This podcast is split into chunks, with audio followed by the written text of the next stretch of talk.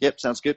Okay, let's crack on. So, um, without further ado, episode 61, um, dermatology, the topic of discussion, and the, the one and only Dr. Ivan Bristow. Thanks for your time, sir. Um, no problem. we- Anything for we- an old school friend?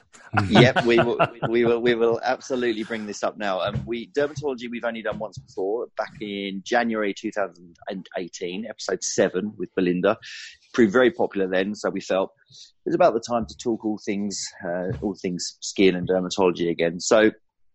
Yeah, let's let's just quickly let's get let's cut to the chase and pull up the embarrassing photos. That I mean, Thanks, just Ian. for back, just for back, just for backstory. I, Ivan, um, here, here, here we are. This would have been, I would say, Ivan, 2001. When- when did 2001, you start? 2002? Yeah, 2001 Yeah, to 2003. Yeah. So we're, we're going back sort of 18, 18 years or so, I would guess. And uh, that's me in a shirt, that, a very ill-fitting shirt. I don't know why you're on your knees in front of me. I'll be honest, but um, it's it's a No. wonderful, it's a wonderful head of hair on both of us. I think it's fair to say. Yeah, I was going to say there's definitely more follicles in that shot than there is tonight on the two of us. uh, so yeah, I, Ivan, for context, Ivan taught me year two of my uh, year, year two, year two and three, I think it was, wasn't it, of Yeah, my bachelor's back in Northampton, and then you moved on to. Um, did you go straight from Southampton. Northampton to Southampton? Yep. I did from Um, north to south. And now, what, what's the deal now? We're going to come on and we're going to plug your blog, of course. But what, what, how are you, uh, how are you keeping the lights on nowadays? Um, well, I've been working effectively, working uh, independently, um, doing a, a range of things. I've still got a couple of sort of visiting appointments to universities, um, which I'm doing. I'm in private practice uh, one and a half days a week. Consultancy, writing, blogging, and still lecturing all over the world. Really, so it's just um, you know just just keeping very very busy. Oh, there it is, the dermatology blog. Yeah, just started out as a literally as a schoolboy project. Um, I started sort of running it in shadow about two, uh, 2016, and uh, basically the blog, uh, yeah, went from there. Perfect. Um, so, oh, you just are you going to link to the blog? Yeah. I've just seen you Yeah, posted a link to the blog. Yep, Yeah, I've just done that now. Yeah. perfect. I was going to do that. Excellent. So, right, are we are we done with the embarrassing photos, Craig? Have we got any? Yeah, more? maybe that's enough. well, I mean, the- the Can only we, other can we thing just can we just pull up the one of Ivan in front of the, the curtain at Northampton, the clinic in Northampton University, Oh, where where he looks about 11 and a half years old. Oh, hang on, I'm just giving you a I moment. I remember this one. It was from the website on a very dodgy, you know, about a one megapixel camera as it was in the day and the height of technology. But Yes, Look at that. Look at that. Look at that. I mean, I, now I don't know. About, I, I don't know about you, Ivan, but I, I, look back on those days uh, very fondly as, as some of the best of my life, but also very, very with, with significant relief that we did not have any social any social media. There was no Facebook, there was no Twitter, there was no Instagram, and there were no camera phones either. And I'm delighted No. that most of most of what we all got up to is is is don't no longer it didn't happen. that's it. The only thing we got are just the digital images that we occasionally share on media like this. But that is it. Yeah. Absolutely. So the only other thing we can probably share in is the the the JFAR most downloaded paper. Oh god, I don't, I don't want to give him this, but I didn't, rea- I didn't realize just, just what a Champions League uh, publish publisher this guy was. Well, of course I did, but um, yeah, in JFAR they've got this leaderboard of the most accessed, uh, most accessed articles of all time, and at top of the list here, just open it up, Craig, so we can see how many uh, use clinical guidelines for the recognition of melanoma of foot and nail unit.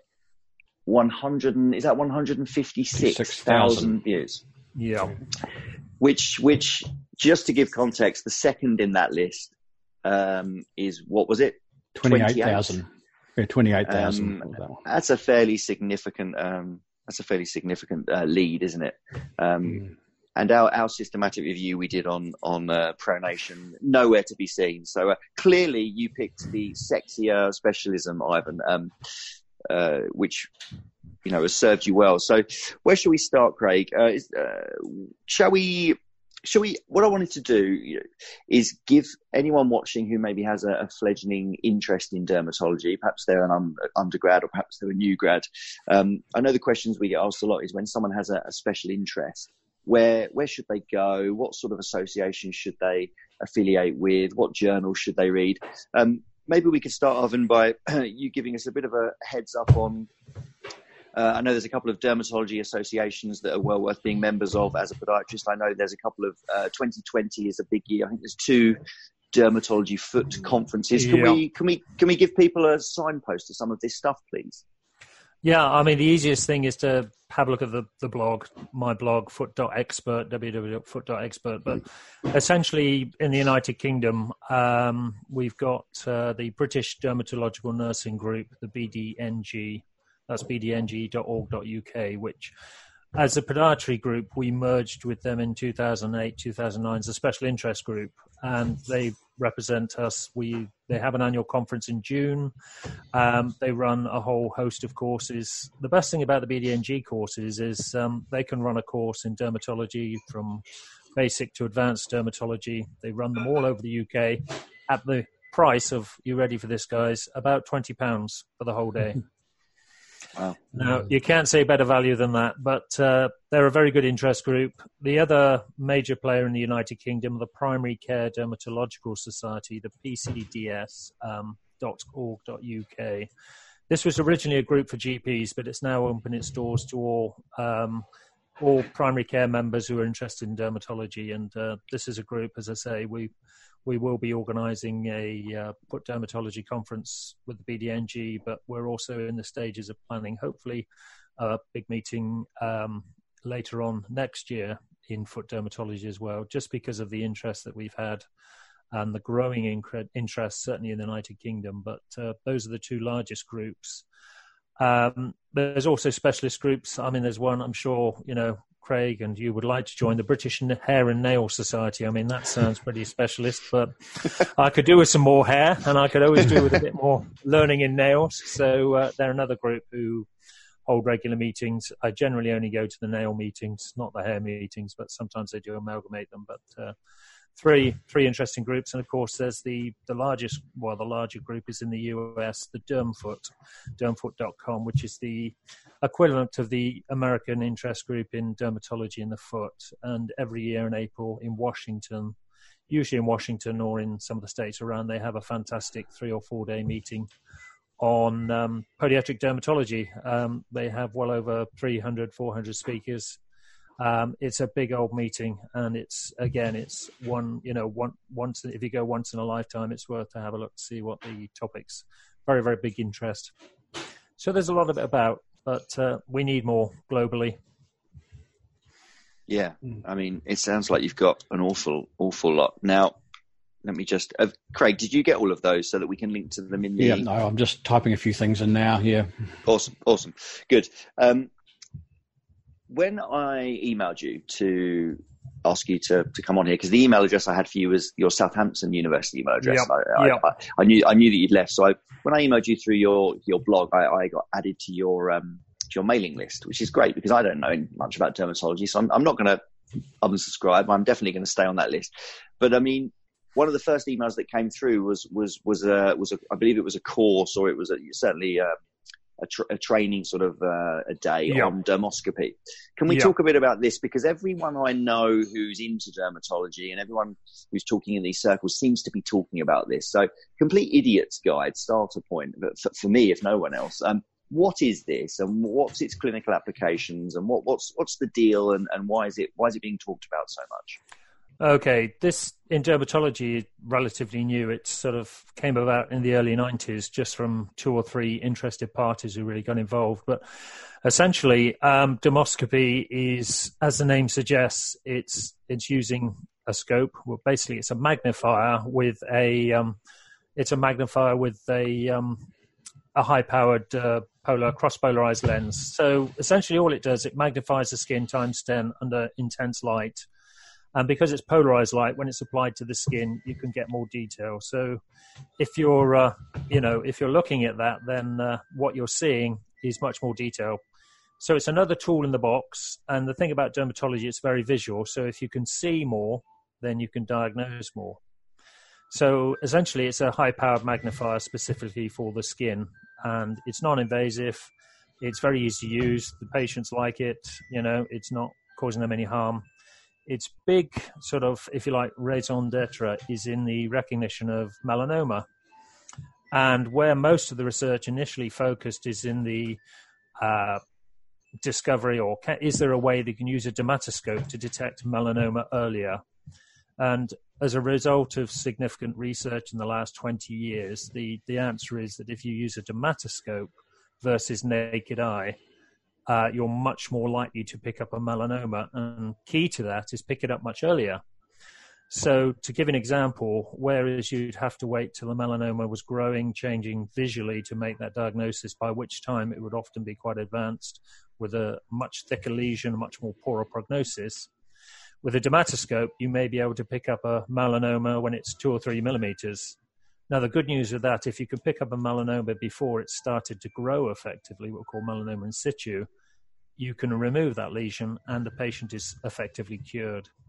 So, what this is helping to do is to recognize and treat melanoma much earlier. And consequently, you know, this has seen an explosion in dermatology. But the research that's followed has also showed that it's not just good for melanoma, it's good for all sorts of tumors. And increasingly, it's fantastic for looking at anything on the foot from a podiatric perspective, from warts, corns, scabies, psoriasis, eczema, and there's lots more research now coming out about the clinical utility. So it's rather like a new investigative tool, if you like, um, that you can learn. You can learn the basics within two to three hours. You can then go on to do intermediate and advanced courses. And by the by the end of it, what you end up with is something you're carrying around in your pocket. And many dermatologists liken this to uh, you know, the cardiologist or the GP has a stethoscope, the dermatologist has a dermatoscope. Um, and a dermatoscope really can save lives, and I think that's that's the key thing. But it's also got many other uses. Wow! So, and what, what, what what do they cost if someone's in private practice? Are they are they encouraged? You, should private practitioners have one of these in their clinic? You know, uh, you know, we, we, would never have yeah. a private practice without a Doppler, without a monofilament. Should they have a dermatoscope as part of their in their toolbox? If they're if they're looking at skin, which most of them are, I mean, it has great utility. What does it cost? Now, key thing here is like most things, you know, it's like saying I want to buy a car. There are good cars and there are not so good cars when it comes to dermoscopy, to be honest with you, there is a lot of substandard uh, dermatoscopes sold out there with not the correct settings, not the um, the sort of power. What you're really looking to spend is it's a one-off because you only buy them once. Probably something about eight nine hundred pounds. I don't know, Craig, roughly what's in, in Aussie dollars. That's double, is it? Double and a bit, yeah. Yeah, yeah. So um, it's it's a one-off investment. They don't wear out. The only thing you might have to change is a rechargeable battery, but you know it's also a tax write-off. But what it can do for you is so much more in terms of skin assessment. So looking at skin lesions, looking at nails, looking at pigment in nails, looking at pigment in skin. It's a great tool, and as I say, it's something that I will carry around with me. The other key thing, of course, is that they all attach to smartphones and cameras, so you can record much more of what you see in fine detail, so you can monitor patients much more easily. Um, you can keep a check on things. Patients like it; they can see, they can visualize what the image is, they can see it all. So it it's it's good all round, and I think a bit like a stethoscope when you're looking at, when you're assessing a patient you're using a dermatoscope it gives you that quiet time to pause and think I don't know what the equivalent is in your field, Ian. You know, mm. something for you to do some quiet reflection while the patient is in the chair. But the dermatoscope certainly allows that. Yeah. Yeah, we all need that quiet reflection time. Oh, just while it's come up before it disappears off my screen, we've had a question from Alana. Is there any recommended text?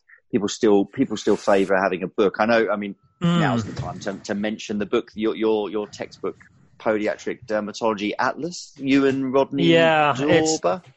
Rodney Dawber. now?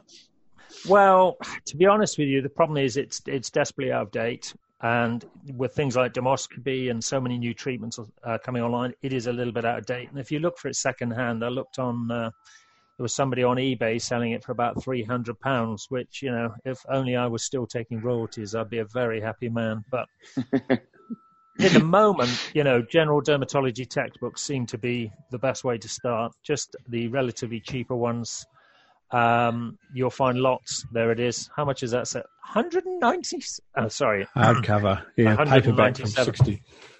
Uh, so, you know, I've got. I've got a hardcover copy of this on my shelf. Um, hasn't been opened for, for some time, and it's good to know. It's good to know its value in case you know times ever get hard. And um, yeah, yeah. you don't want to sell your Hursts, so you can sell your yeah. textbook of podiatric it, dermatology. I know. You got it. You got it. You got it. um, how about how about journals? What journals, perhaps away from podiatry, that podiatrists yeah. may not be aware of? What journals should people be mindful of and sort of dipping into if they can? Um, there are a lot more open access journals available now, and they're always key. But many of the key dermatology journals, the British Journal of Dermatology, the European Association of Dermatology, there are a lot of journals which have frequently have open access papers. Um, a, a lot of it is still closed. I suppose one of my best recommendations, one of the best resources online, actually comes from Craig will be pleased to hear this from New Zealand um, which is Dermnet, yeah, .nz, which is a fantastic online, if you like, encyclopedia. Very well written, very easy to understand. And it's one of those places, if you're in clinic and you have a smartphone and internet access, you can have a quick peek, go online, and the information is there, concise, accurate, and up to date with some good clinical photos. And in terms of that website, it's far better than a, any any book at the moment. And uh, it has got a lot of good detail. There we are. Yeah, as you can see there, and lots and lots of different pieces. But just the if you type in the name of a disorder, it will come up and give you all the information, the clinically relevant information. The other the other online resource I would also recommend is going back to what I mentioned earlier, the pcds.org.uk. They have an online uh, dermatology atlas and encyclopedia. And uh, again, there is a lot of good information for free available on that. Um, you know, the new media of web is easily updated, and I mm-hmm. probably spend more time looking on the web than I do in books these days, just because the information is out there in these open access journals and on these websites. Mm-hmm. So there's a lot of good stuff out there, and that's that's a good thing. Well, yeah, I think the word the open access is the word that we all want to hear, isn't it? Because it reduces the barrier to to to be able to read it in the first place. So that's good. Um, we'll we'll post links to all of those as well. There was just a comment that came up, and um, I'm going to try and I'm going to try and say what this is. I'm going to embarrass myself. I'm sure it's from Fiona, and I, I suspect this is secondary to the use of a uh, of, a, of a dermoscope, given that yeah. that was about the time that was about the time it came in. But she said, "Hi, we we have had three cases of longitudinal uh, melancho- melanonychia. Thank you. Melanonychia, um, not melancholy. No, no, no, you're not melancholic. Uh, melanonychia, I'm, yes. I'm a bit. Um, they referred to dermatology. Two cases came back, not a problem. Third, dermat- term, dermatologist couldn't call either way, did biopsies. How do we know when to refer so we don't waste the dermatologist time or, or NHS time. Okay. And, and, could you, before you answer that, could you also let mm. me and people like me know what longitudinal melanonychia okay. is? Uh, melanonychia is basically, if you translate the term, is the presence of melanin in the nail. Um, but particularly what melanonychia is often called longitudinal melanonychia. So what we're talking about are longitudinal brown stripes within the nail.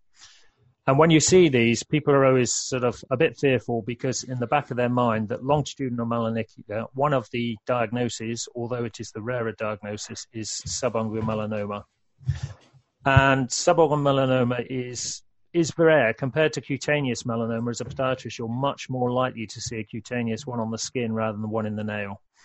Now, the difficulty is it's it's difficult to visualize. Dermoscopy can help, but there are some basic sort of key pointers I can give you on that. What you're looking at, where where should there be red flags? When should you be concerned this is something a referral? What you're looking for is um, a longitudinal brown stripe emerging from the proximal nail fold all the way through the nail. Okay, so it's got to go from the base to the top in a stripe-like fashion, and particularly worrying if it's in a usually a fairer skinned individual in a single nail The first thing to say is in the darker skin types, so uh, types three, four, and five, uh, particularly in Asian populations, multiple brown stripes in the nails are actually quite normal and part of the aging process. But if you see a single nail affected by a brown stripe, then that certainly needs more investigation. The sort of red flags within that are uh, longitudinal melanonychia. Have a look, just like on the skin. How many colors can you see in that brown stripe? Can you see more than two colors? Is it what we call variegated? Can you see thick and thin lines, irregular gaps, or is it all one color? The other key thing is it changing. Now, generally, if it's a melanoma in the base of the nail, what you'll see is it'll widen. So the line and the band will get wider. And as the nail grows up, obviously the new nail added will have more pigment at the base. So if the line looks slightly triangular, that is a sign that the uh, nail, you know, that it, there is something in there that needs to be biopsied. The other thing to look for is also to have a look at the tip of the nail. Oh, thank you, Craig. Very handy. Have a look at the tip of the nail. And uh, now, if I can just uh, just where you've got your mouse at the moment, Craig, go to your left. To your left. Sorry, that thing. You know, you notice the nail is eroding. There's there's a groove in the nail. Changes in the nail, particularly at the tip of the nail. Um, if you get uh, the nail disintegrating, as you can see on the right image there, the nail disintegrating, it's also um, a concerning sign. So those are the typical red flags. The key thing, though, is to remember is change. And these things will change over time. So if you're not sure if it's a hematoma or just a bruise, bruises under the nail, hematomas grow out. Melanonychia will stay there and just continue to grow. So monitoring the patient over a few weeks, a month. This is where taking a photo with a dermatoscope can be really helpful because you can chart that change and compare photos, you know, month to month and then refer patients. But if there's any doubt, as I say, it's always to err caution and get the patient referred for a, uh, a rapid assessment appointment. Perfect. Thank you. Hopefully, Fiona is still online with us and uh, that answered her question suitably.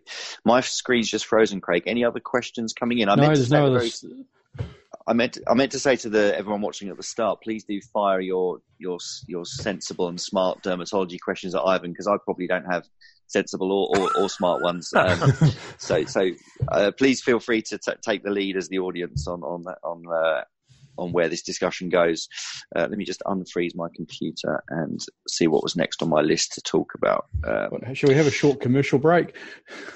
Oh yes, oh Ivan, you you'll be so proud of me. You, you will be proud of me. We're, we're, now Craig and I are apparently now influencers. Craig, take go ahead. Fantastic. okay, we, we, we've actually got a giveaway. Um, we've got some product donated. Let me just share my screen. I'll share this link. What you need to do, let me just post the link, is you need to go to this link and do one or more of the following things. Subscribe to our YouTube channel, follow us on Twitter. Oh, hang on, I haven't shared it. Sorry, let me just finish the share. There we go. So what you need to do, I'll post this link in a moment, is you need to go to this link and subscribe to our YouTube channel and or follow us on Twitter and or like us on Facebook and or follow us on Instagram and or like the ego um, Facebook page. So you get two entries for that and one entry for all of those, and you'll go into a draw for a two pairs of the ego Isols that Ian and I have both tried out. So I'll post that link. It, the competition runs till about the middle of next week. I'm just posting the link there now. So um, please into the into the competition do one or more or all of those things to get as many entries as you like into this into this draw so back to our regular scheduled yeah. program and uh, we should, we should just craig we should just tell people what ego are because i'd never yeah. heard of them in the uk okay, and i know i know in australia there's the, the, the, their competitor if people are familiar with archies but you can probably see there they're they're essentially a bit like a well they're a flip flop but they've actually got a bit of shape to them. Yeah, with a with a, um, a rear foot a, post. Oh, they got a rear foot post as well, have they? Four degrees. four, de- of course, of course, four. Always four. Always four. Um, so yeah, the company were kind enough to send Craig and I a pair. Uh, we said we would give them a shout out, and they said if you do a giveaway, then we'll give some of your listeners some free pairs as well. So yeah, we we are reveling in our position as influencers now. Um, it's absolutely 100% gone to our heads and any other company that wants to um, that wants to do something similar, we'll we'll always give you a shout out if you just give us some free stuff. That's all we're about. We just want some free stuff. Um, Ivan, what, what, what can what can the hmm. dermatology world uh, what can the dermatology world offer us for free? Well, you know, what, what's the cool thing? Uh, clearly not not dermoscopes, but what would you suggest um, is out there That's that, that we one. I've got a. I've actually got a, a tube of generic uh, antifungal cream for anybody like that. That's uh, that's always available, always useful. Yeah, or a uh, 10, 20 percent urea cream. I mean, in emollients, as I as I say, I'm just uh, working on a, a, something at the moment. Emollients are always very very popular in in private practice, and every every practice who deals with patients who've got dry skin should should have them because they're yeah. something they're good for business, they're good for patients, and they're good for as a basic treatment for many many skin disorders. Um, and and you know everybody should have them. I use them. My hands are so soft. That's why. It's not because I do the washing up. It's because I regularly use an emollient. Well, you know, you've you've you've beautifully sort of uh, teed up another question here, which uh, which is good because I was thinking of what I wanted to ask you. So let's mm. let's talk about emollients because we, we briefly touched on this all the way back in episode seven, which I don't I don't su- suspect people will recall, but I remember talking at the time about um, aqueous cream was was historically yep. a very popular emollient because of its yep. um, I, I, think because of its price point but uh, the suggestion Definitely. was it should in, it should instead be used as a soap substitute rather than a, a direct yeah. moisturizer. At least that was yeah. the message that I recall Belinda telling us. And then we were talking about the favoured favoured kind of creams for the feet. I believe Epiderm, if I if memory serves, came up. What what's new in the world of emollients? What's what's the what's the market leader, and, and is it with good reason?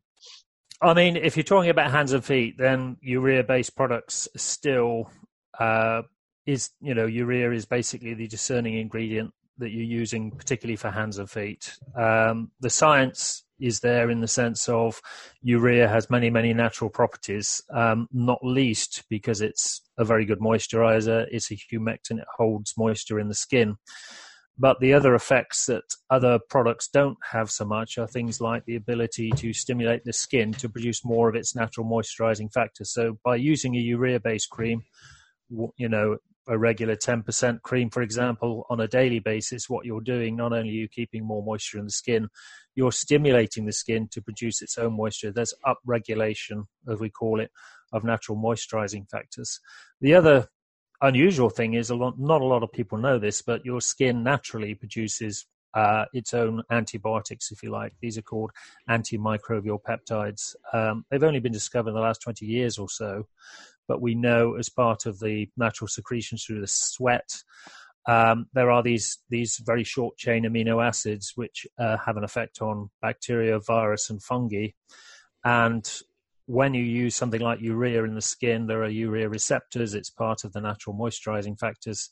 It upregulates production of uh, antimicrobial peptides. So, in essence, what you're doing is improving the skin's barrier and protecting against things like fungal infections, protecting against bacterial infections. But to put it simply, if your skin is well hydrated and well moisturized, you're much less likely to succumb to um, things like athlete's foot and uh, virus because it has to find a way into the skin. And if the skin is intact and well cared for, that job's a lot more difficult. So, yeah.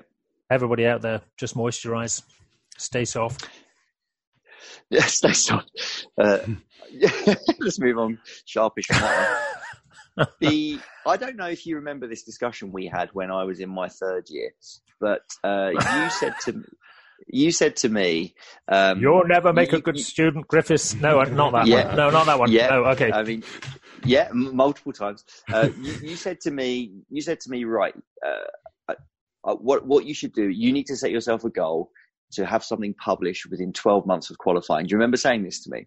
And you said yep. it doesn't matter what it doesn't matter what yep. it is, it doesn't matter where it is. And we got to give this yep. context to the to the young uns listening. There was no such thing as hmm. blogs mm. back then, you know. No. So it wasn't like you, you didn't have the opportunity to publish a blog or write a Facebook post. If you wanted to write something and put yourself out there, you had to actually go old fashioned, submit it somewhere.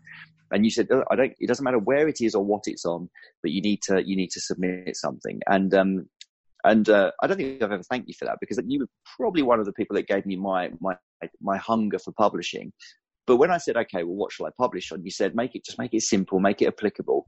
And I remember you saying, you know the, the, most common thing that people see on the foot and they mistake is they they see that dry dusty appearance that they say oh this is anhidrosis this is dry yep. skin uh, and you said it probably isn't it's probably uh, trichophyton rubrum and again, yep. even as someone who d- d- knows nothing about dermatology, I still I still remember this, and I, I, I, mem- I mentioned it back in episode seven as well.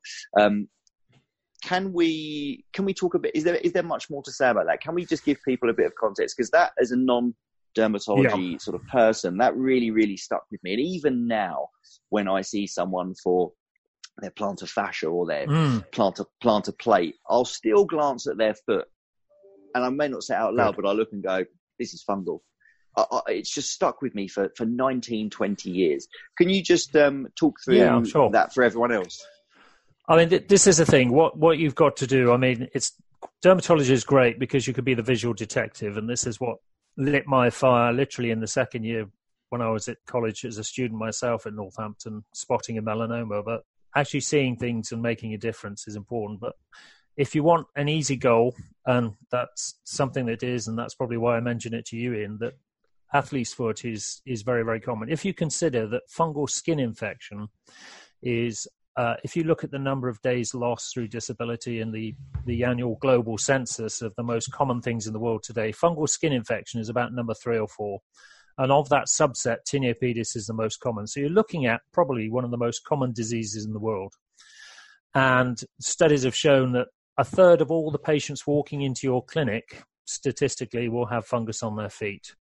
So it's out there it's undiagnosed and it's untreated. The good news is it's easy to diagnose. You're looking for that dry, dusty appearance on the sole of the foot. Have a look between the toes. If it's macerated as well, that's probably a very good sign. If they've got changes in the nails as well, bigger bonus. But essentially, it's so easy to treat. All you need is an antifungal. Uh, patient needs to use that for four weeks, and you'll clear that. And suddenly, the skin will reverse in age by about 20 years because it just reverts back without the fungal infection. Um, I mean, the key thing here, and this this this goes for sports too, because how often uh, you two see sports? You know, you must see a lot of tinea pedis in your sports clinics. How often do you ask about your male runners' groins, Ian? I mean, exclusively usually. I know. I, there you I, are. yeah, yeah. I remember you standing in a lecture at the front at university with one of your hilarious gags saying, you know, we get an incredible amount of tinea in the feet, we get an incredible mm. amount of tinea in the groin, and we just can't work out how it gets from one to the other. And you, as you said this, you were scratching yourself. Do you remember this? You said I'm you were standing scratching. there. it's a risk of being in dermatology. Yep. Yeah. Um, just while just while we're on tinea, guys, there's there's a question coming from Heather. Um, what is the best antifungal cream? The one the patient uses. Um, mm. The best one in terms of speed, um, if you're treating a, a, regular athlete's foot, terbinafine is the fastest acting, mm. but it's slightly more expect. It's slightly more expensive than say clotrimazole, miconazole. But what you've got to understand, um, they've been tested head to head at a four week duration because generally speaking if a patient comes in with athlete's foot they haven't just got it yesterday they've had it for years. So i will say to patients to use it for a minimum of four weeks. Over four weeks if you compare all the leading um, antifungals there is not much difference. Miconazole is equally as effective as clotrimazole is equally effective as terbinafine.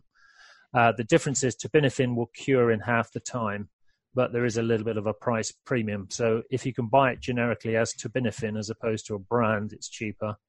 Um, but technically, at four weeks, which is really how you should be prescribing it. Say to the patients they should be treating at least four to six weeks if they're heavily infected. Um, that uh, any of those, uh, azole or terbinafine is probably uh, top of the pile there. And going back to groins, Ian, sorry, I, I just got to go back there. You're Please do. Quite yeah, right. Yeah, yeah. Do, do. What people don't realize is, of course, you, well, most people do realize, but don't think about it. You have to put your underwear over your feet, don't you, to get them on? I've not found any other way. I can't put them over my head yet. I've not worked out a routine. But that is the way that fungal spores are spread. And bear in mind that of your particularly males, because it's more of a male issue, we could have a debate as to why that is, but we won't go there now. Um, you you roughly about a quarter of your male tinea pedis patients will have regular tinea cruris and they will have no idea that it's associated with the infection on their feet. Once you say to them, do you ever get, you know, irritation around the groin on and off? And then you explain that actually to do with your feet, the compliance and the treatment of athlete's foot and the tinea cruris is so much better. They go with the flow and, you know, they're treating it all. And of course, these antifungal creams can be used downstairs and upstairs just as equally effectively. What, in the house, you mean? Or oh, no, not no, quite. No, no, no. let's talk. Can we just uh, can I ask a question about fungal mm. spores? Because uh, I've got this vague thing in my mind, and I was either told it or I've or I've I, have sort of misremembered it, but I, I, seem to recall this scenario where fungal spores, uh, you know, they'll, they won't they, they, won't last the sort of hot in your socks through a 40 degree wash, but they'll mm. hang around they'll hang around in shoes for for months and months and months. I seem to remember this old wives' tale of this person who put on an old pair of shoes and reinfected themselves, um, which is why we say, you know, treat the shoes and the. Uh, what's the science here? Do spores hang around, and how long for? Spores, yeah, spores. I mean, it's not so much the spores. Sometimes it's what we call it's a sort of fungal fomite. So we all shed our skin, and of course we shed our skin. Our our footwear as we shed our skin around the house as dust. So there's always skin in the shoes, which is a, a food source for fungus. So whether it's as a spore as, or as act, active growing dermatophytes, it can quite happily live on a squamous skin for six, eight months. So it's got a, a great longevity. The question is, how do you kill it? Um, there have been lots of studies, and there's a paper I uh, um, was going to discuss this on my blog in a future blog. But how do you decontaminate shoes and socks? And it's a little bit of a tricky business. Um, lots of things have been tried. Lots of old wives' tales suggested. Um, at the moment, there's sort of debate going on about what, what we can use. Uh, terbinafine spray in um, studies has been shown to be useful for that. So spraying the shoes mm. with the 1% spray has more effect than, say, using uh, a regular sort of detergent, if you like, and sort of dabbing that around the shoe. Chlorhexidine is probably not the best thing to put in the shoe for a number of reasons. It stains, it's sticky, it's alcohol based. Um, it has a whole range of issues with that. Um, quite recently in the UK, um, we've seen a new product on the market which is based on hypochlorous acid. Now, hypochlorous acid is an interesting substance for many reasons, but one thing that it can inactivate is fungus, and um, that's much cheaper than Lamisil spray, hypochlorous acid, and is available in various preparations, and it appears to have some good um, effects on hard surfaces, shoes, and fabrics. But more work is needed than that. But certainly that may way may be a way forward. But the key thing to remember is fungus always comes back. If you've had it once, there's a 90% chance that you're going to get it again within within months. Um, and a lot of the time, we don't spend enough time with our patients to advise this to them because you do all this wonderful work. You clear their nails, you clear their feet, and then it comes back within a year and that's because in their mind you know that you didn't do a good job. What you've got to do is tell them what measures they need to take to stop it coming back. The key thing is keep it off the skin. If the foot is clear and they're regularly using an antifungal something like terbinafine one week in four um, as a prophylactic and studies have shown its prophylactic value uh, it's a good way to keep the foot, you know, literally keeping the fungal populations down so it doesn't lead to recurrent um, uh, onychomycosis, maybe even tinea cruris. Haven't studied that far up yet. Yeah. So, that, so that's a, that's quite a take home there. If if you've had a mm. fungal foot infect, fungal skin infection on the foot before, yep. It, it's sensible to use to, something like terbinafine one yep. week in four to prevent yep. a future episode. Okay, I yep. see. I was not aware of that. That's good stuff. Okay, perfect. Sorry, Craig. Go on. Yeah, look, I just got an orthotic question um, for you, um, Ivan. Um, Poron, which we obviously mm. use a lot in top covers, is open cell. So Simon, has, yeah. Simon Dickinson's asked us, can spores live in the Poron, in the open cell?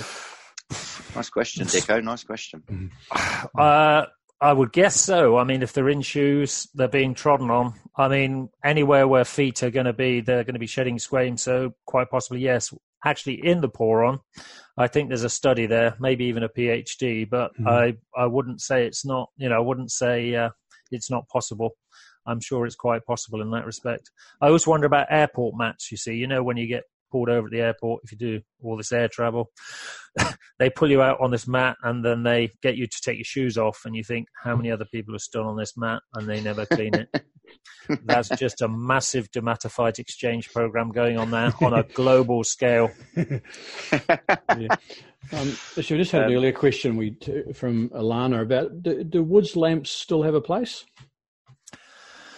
Uh, rarely. Um, if you if you have again, this is something I've written at length on my blog. There are uses for wood lamp woods lamps. They're not useful for the most common dermatophyte infections.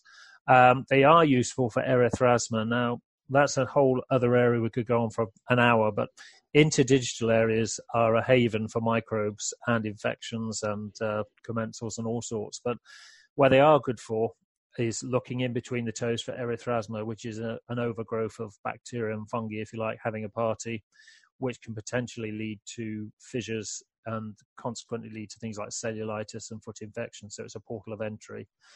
Um, the good thing about Woods lights is that you can get them very cheap on Amazon. Uh, you necessarily won't search from under Woods lights. Uh, they're actually sold. I think most of them are sold as cat urine detectors. Now you may laugh at that, but they're little torches. They're UV torches that you buy to see where your cat's been weeing in your house or spraying up the furniture. Because uh, a bit like erythrasma, cat urine fluoresces under Woods light. So the good news is you can buy these for about five or ten pounds on Amazon, and you can use them in clinic, not for looking for cat wee, but for actually looking for erythrasma, which is a um, a mixed bacterial infection you find in between the toes, which shines this beautiful coral pink color. But for regular dermatophytes, it's it's not going to have much value. Sure, I've, I've just posted a link to your blog post on the on the chat. Thanks. So thanks. Uh, so I recall you walking around at university with, with a woods light in your in your lab coat pocket. So twenty. There's a joke you know, in there somewhere. Yeah. Yeah, yeah. Probably looking for cat urine. Uh, 2019. Here we are. When you're, you know, you're in clinic now. What's in your What's in the pocket of your white coat? Do you still have a woods light? You obviously have a dermatoscope. I'm going to make that assumption. Is there anything else in in your about your person in your clinic that, that you need to, to to comfortably do that clinic? No, you just need your eyes and you need, you know, it's observation. So the dermatoscope is key and listening to patients and a good history and just using your, your senses. Four out of the five, I'd always suggest, you know, sense of taste is probably not, not, not worth investigating, oh, but super. good observational skills is key and recognizing patterns. Dermatology is all about recognizing patterns, presentations. Um, it's a bit like bird watching. If you're into bird watching, you're probably be, you're probably good in, in dermatology because bird watching is all about recognizing what type of bird is it by the way it moves, by the color, by the way it flies, and so on. And there was an old story that most dermatologists were bird watchers years ago. I don't think there are so many bird watchers these days, but um, dermatoscope, I would say, is definitely good, and a good internet link to an online manual like the DermNet um, NZ website just if you need that quick reference. But um, and keeping updated, that's key. Yep. Sounds good. So no quick fixes. Um, five minute fungus. I'm going to be honest. Mm. I, I, I, don't know much about this. I've just seen people on the various fora uh, on yep. the, on the internet sort of talking about it and, and saying saying they use it, saying they don't use it, saying they love it, saying they don't love it. Mm. Can you um, can you just give us a bit of a summary of your your take on it? Okay. Um, I mean, you know, I I have to declare a, an interest in that. You know, I was the first person to sort of bring this into UK, so I'm I'm not going to you know hide from that. And obviously, I'm I use it extensively. Um, it's really because I was totally frustrated by the poor results you got from mycology labs from hospitals. When you send off a clipping of the nail, how often do you send it off? It takes four weeks, and if they don't lose it, it always comes back negative.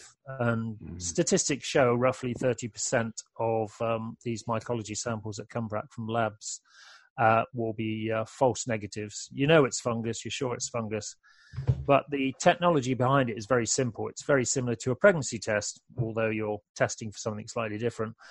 Uh, but it's antibodies within a strip which are sensitive to uh, dermatophyte proteins. So if you take a sample of nail, you put it in a test tube with a bit of buffer solution and stir it round and then put the strip in, what it does using immunochromatography, it passes the the fluid over the antibody field, and if there's more than one microgram of dermatophyte protein, then it triggers a color change in the paper. So What does it do? It's not going to tell you the species of dermatophyte, but it will tell you if dermatophyte is present. Um, its reliability that's been published in studies in the British Journal of Dermatology and the Journal of Dermatology have shown it to be uh, very, very accurate. But the key thing is in five minutes you can have a result. So there's no waiting around. And if a patient's in the chair, well, have I got, you know, is that uh, is that a fungal infection in my nails? You can give an answer in five minutes. I mean, it is it is a little bit more expensive than looking, but to be honest, if you're going to do any active treatment, you really need to diagnose it first. Um, and using whatever diagnostic test, whether you use a five minute fungus or a lab test, you always need to establish a diagnosis before you treat to ensure that you're actually treating what the patient's got because about 50% of uh, abnormal nails are fungal, which means 50% are not. And by looking alone, uh, studies have shown you can only be about 60% accurate on visual analysis. And that's studies amongst dermatologists and podiatrists that have shown that just by giving them a picture and saying, is this fungal or not, that they'll get it right at best about six times out of 10, which means 40% of the time even by looking, we get it wrong. Which, if they're going to have something like, like, I don't know, whatever treatment people are using, it's important to get that diagnosis. All the guidelines state if you're going to treat onychomycosis, it's important to get the diagnosis to make sure they've actually got what you're going to treat. And don't forget, you know, one of the main reasons people say, oh, this treatment for my fungal nail hasn't worked is if you haven't tested to see if it's fungal, how do you know you're actually treating a fungal nail? It might just be a thickened nail so, you know, it's it's important to establish a diagnosis. Yeah, I know here in Australia, Ivan, you, you can't get oral terbinafine without a positive culture. Yeah. And if there's a 30% false negative, it's extremely frustrating. You, know, like clinically, when it's bleeding obvious, it's bleeding obvious, mm. you know, and it comes back negative. Yeah. Yeah, it's it it is frustrating, and uh, that that's the reason we need. You know, the technology is out there. Mm. It just we need to update and we can't yeah. go on just looking and guessing. Uh, particularly now, many of us are prescribers. Uh, we're using different drugs. We just have to be ethical and do it the best best that we can. Uh, another question came in, Ivan, from hmm. Graham. Um, again, apologies in advance if my pronunciation is a, a wee bit off. Um, this is embarrassing, this episode for me. Any place for ni- nicotinamide based products, uh, open brackets, uh, ADEX, ADEX, uh, yeah. close brackets, uh, yeah. in, podiatry, in podiatry, yeah, sometimes used in eczema-based treatments. Yeah, I mean this this is relatively new on the market, but it's it's a spin on emollients, and uh, the management of itch is often, uh, you know, as you can imagine, in things like eczema and psoriasis, is a very big market. And one of the sort of leading consumer concerns is what can I do to reduce itching and inflammation? And yeah, additives like this, nicotinamide has been shown to reduce itching and have other effects uh, physiologically. I don't think it's quite filtered into the podiatry market yet. Um, most itchy feet, I would say, that we see are usually fungal, um, and it's about treating the source. But generally speaking, I would say it's it's new on the market. Give it time; it may find applications within that. Um, I have got a few samples that my local rep dropped off, but I must admit I haven't tried them yet. So, uh, yeah, maybe in a few years' time. It, it, maybe in a few it's a, It's just vitamin B, one of the vitamin Bs, isn't it? Um, oh, now you're testing my chemistry. I'm um, have to go to Google it. I thought it was cigarette. Well, no, so it, I'm sure, you know, I could be completely wrong and looking at, yeah, looking. Oh no, vitamin B3. B, 3 there we are. Yeah. There's too many of them.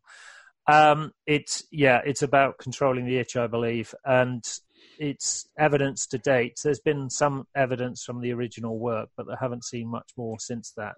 Um, I know it's been included in a couple of emollient reviews, um, but I haven't heard much more about it from there. Mm. So it may, it may have a place, but um, give it time.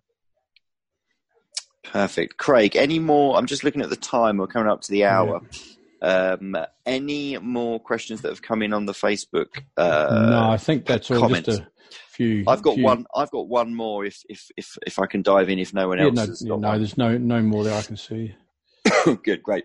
Um, Ivan, this is um, just to get your take on something. Really, it's um, when we, we when we in our musculoskeletal clinics, we'll often tape people up as like a treatment. We call it a treatment direction test.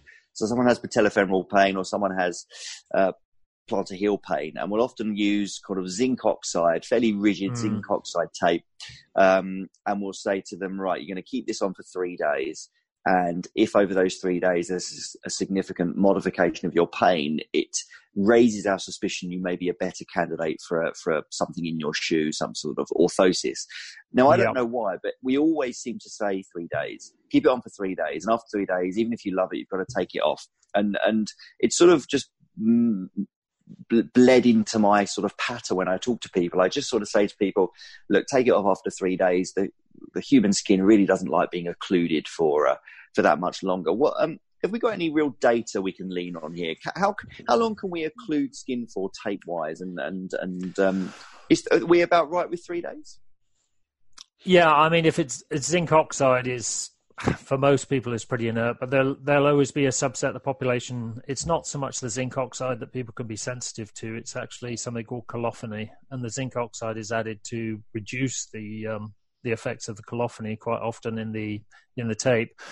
I mean, how much occlusion is bad occlusion? It it really depends on the extent of the moisture collecting. Now, if you're using it, I suspect you say on the legs and stuff like that, they're not naturally highly sweaty areas.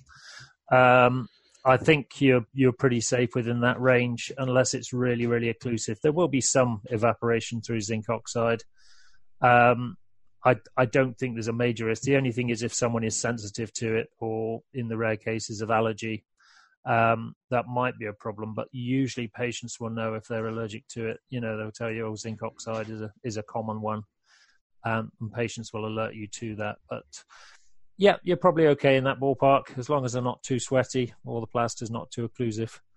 Are you you yeah. wearing it right now, Ian, or is it just the way you sat there? You... I'm wearing it on my groin, on my groin, but that, that's that's. um, no yeah, wonder you've yeah. got that tinea cruris. I know. uh, Craig, we are at the hour. If there's no other questions, uh, which I can't see any on my Facebook page down in front of me here, uh, I'm just checking. I haven't missed any. No, I think um, that, that's all. Yeah. So, uh, Ivan, is there anything we always like? To, you've been kind enough to give us an hour of your time, which mm. we massively we massively appreciate. Um, is there anything you need to plug? I know we've plugged your blog a little bit and things, but you know, feel, you know, uh, we're influencers now, so you know, leverage our audience by all means. Is there any courses you've got coming you're, you're, you're delivering?